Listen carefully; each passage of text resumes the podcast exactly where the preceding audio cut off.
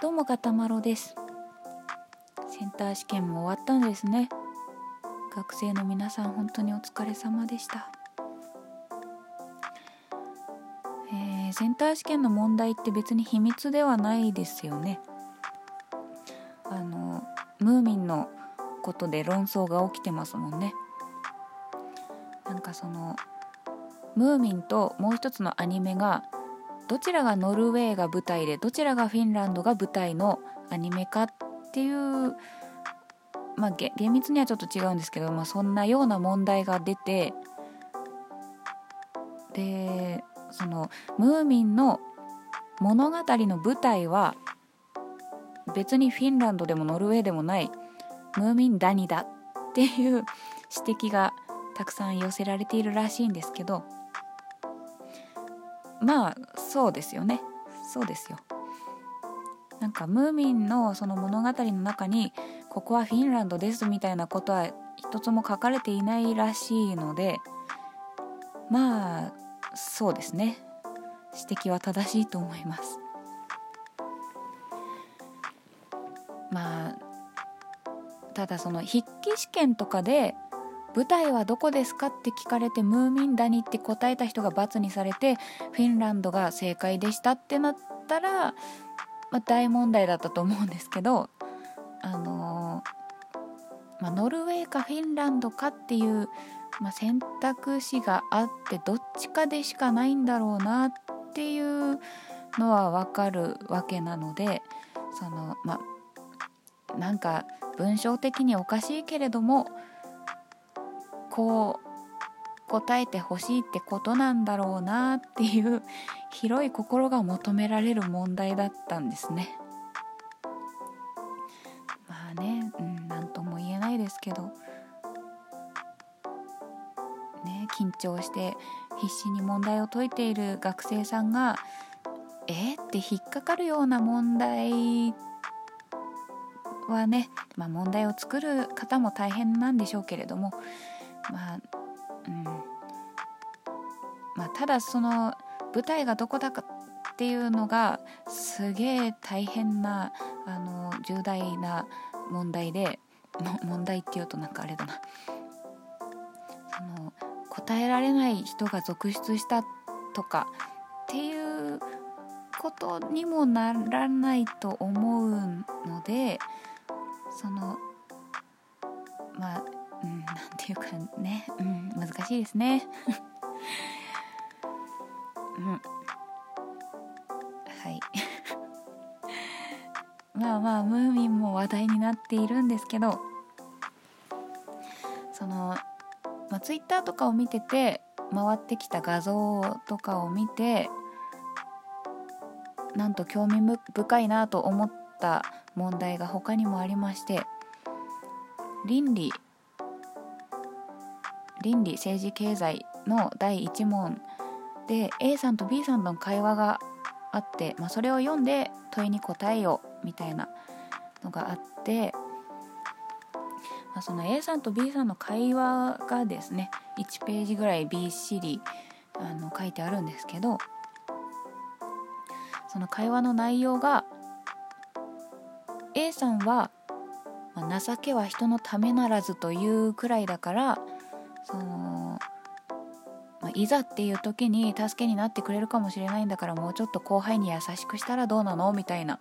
ことを言っててで B さんが、まあ、それはちょっと点数稼ぎみたいで動機が不純じゃないかと利己的な動機じゃないか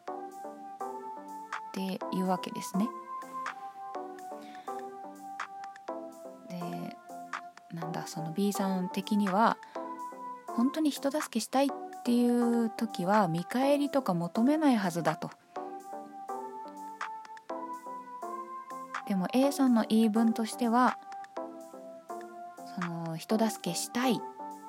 人の役に立ちたいっていうのは自分の欲求なんだから、まあ、ある意味というかまあ結局は利己的な動機でしかないんじゃないかと。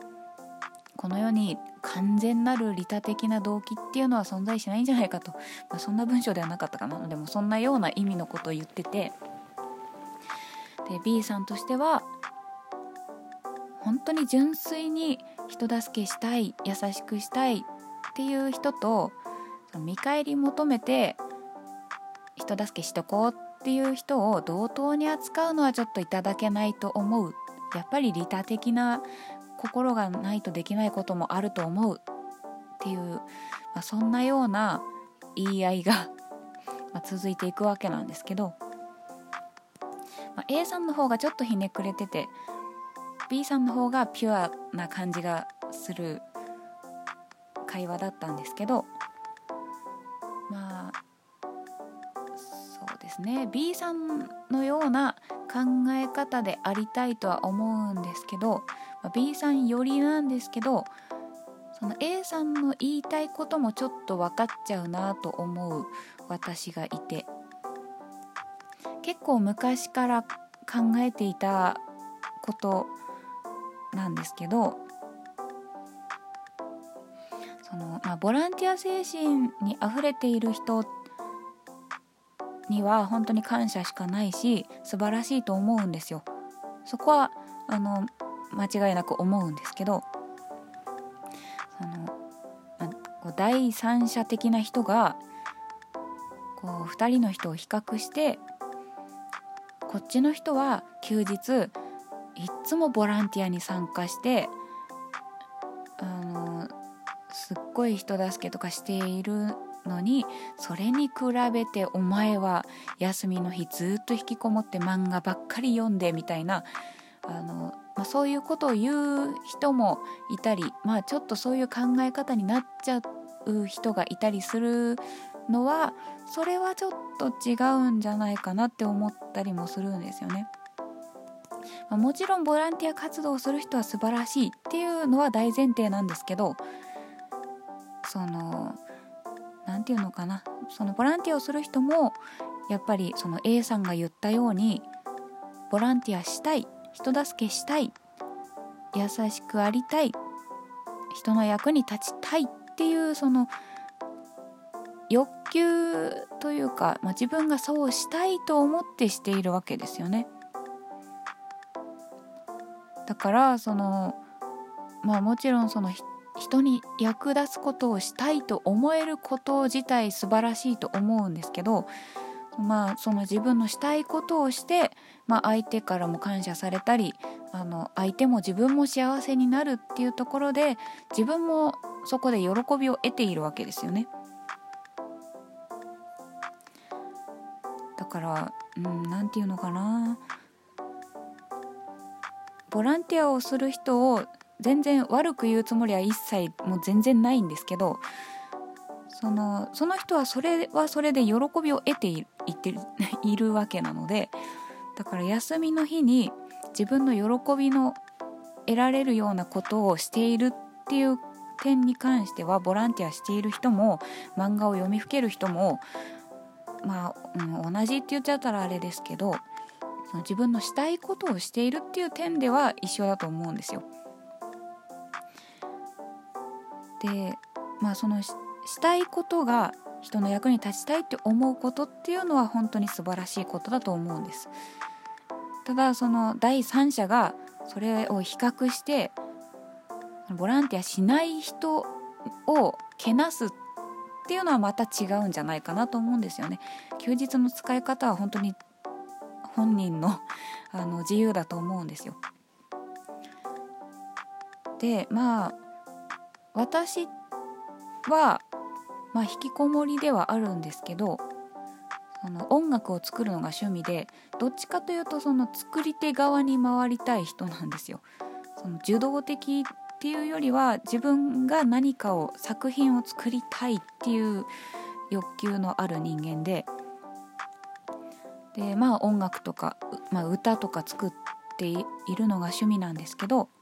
あそれはま自分で作るのが楽しいっていうのもあるしあとなんかまあ YouTube とかにアップして誰かに聞いてほしいっていう欲求も含まれているのでまあそれでそのなんだろうな。それを聞いてくださった人が、歌を聴いてすごく癒されましたとか歌詞がめちゃくちゃ共感できて嬉しかったですとかっていうリアクションをいただけたりしてあのまあ私も嬉しいし、まあ、聞いてその癒されて癒されたって言ってくださっている人の癒しになっているっていうのもあってまあ、それもあのお互い幸せになれる一つのことだと思うんですよね。だから何て言うのかな。まあ私は作り手になりたいって思っているんですけどそうした時に受け手がいないとあのなんだ どうにもならないことだと思うのでまあ休日漫画を読みふけっている人はその漫画を描いて誰かに読んでほしいって思っていた漫画家さんを幸せにしていると思うのでまあねそういう方もいないと成り立たないと思うんですよ。だからその、まあ、ボランティアをすることは本当に素晴らしいと思います。まあなんか俺ボランティアしてるんだぜ偉いだろっていうような人はまたちょっと話が変わってくるんですけど純粋に人助けしたいっていう人のことは本当に尊敬するし素晴らしいことしてるなって思うんですけど、まあ、それとなんか自分がただ楽しみたくてやってるっていう人を比べてそっちをけなすっていうのはまた違うなと思うんですよね。まあうん。いろんな人がいますけど。まあ休日何をするかは本人の自由だと思うんですよ。っていう話。うんなんていうかね。まあ本当うんなんていうかね。はい。そんな話をガタマロでした。